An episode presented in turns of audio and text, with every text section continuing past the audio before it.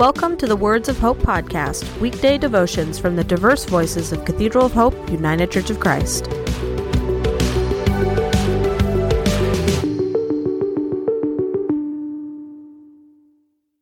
The devotion for today, Monday, April 3rd, 2023, was written by Dan Peeler and is narrated by Michael Benham. Today's words of inspiration come from John chapter 12, verses 3 through 4 and 7. Then Mary took about a pint of pure nard, an expensive perfume. She poured it on Jesus' feet and wiped his feet with her hair, and the house was filled with the fragrance of the perfume. But one of his disciples, Judas Iscariot, who was later to betray him, objected. Why wasn't this perfume sold and the money given to the poor? It was worth a year's wages. Leave her alone, Jesus replied. It was intended that she should save this perfume for the day of my burial. Hear today's words of hope. As most of us realize, the Gospels comprise a highly abridged account of the life of Jesus. We read about his birth, catch a glimpse of him at age 13, and then are catapulted to his baptism and highlights of around three years of his ministry when he was in his early 30s. On this Monday of Holy Week, we should also consider that the events of his last week in Jerusalem take up a large percentage of each gospel. Here's the breakdown a third of Matthew, a third of Mark, a quarter of Luke, and nearly half of John. The Gospels are in conflict about the exact order of events on Jesus' final week.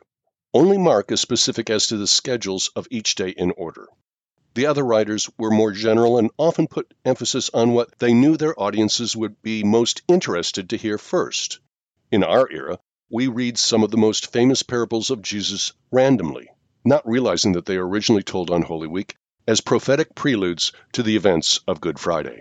According to most writers, Monday of this week was the day Jesus related the parable of the two sons, also known as the prodigal son, along with the story of the fruitless fig tree, the parable of the wicked tenants, and the parable of the wedding banquet.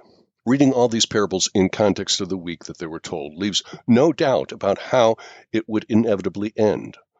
All were told in the presence of religious leaders, and all were about the failure of people who should have been in authority to do what was expected of them.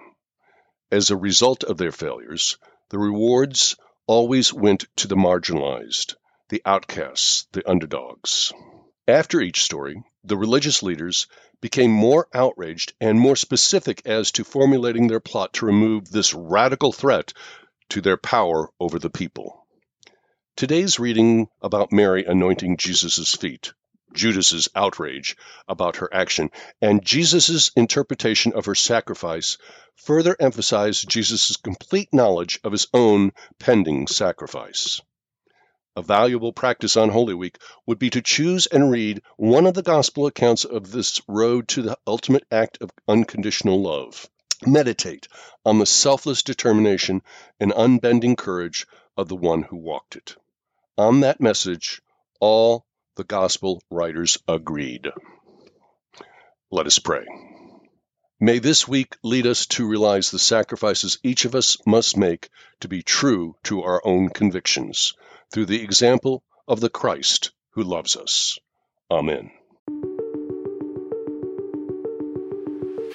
The Words of Hope podcast and the Cathedral of Hope daily devotions are a ministry of Cathedral of Hope United Church of Christ. To support this ministry, please subscribe to and share this podcast, follow us on social media, and donate through our website at cathedralofhope.com/give.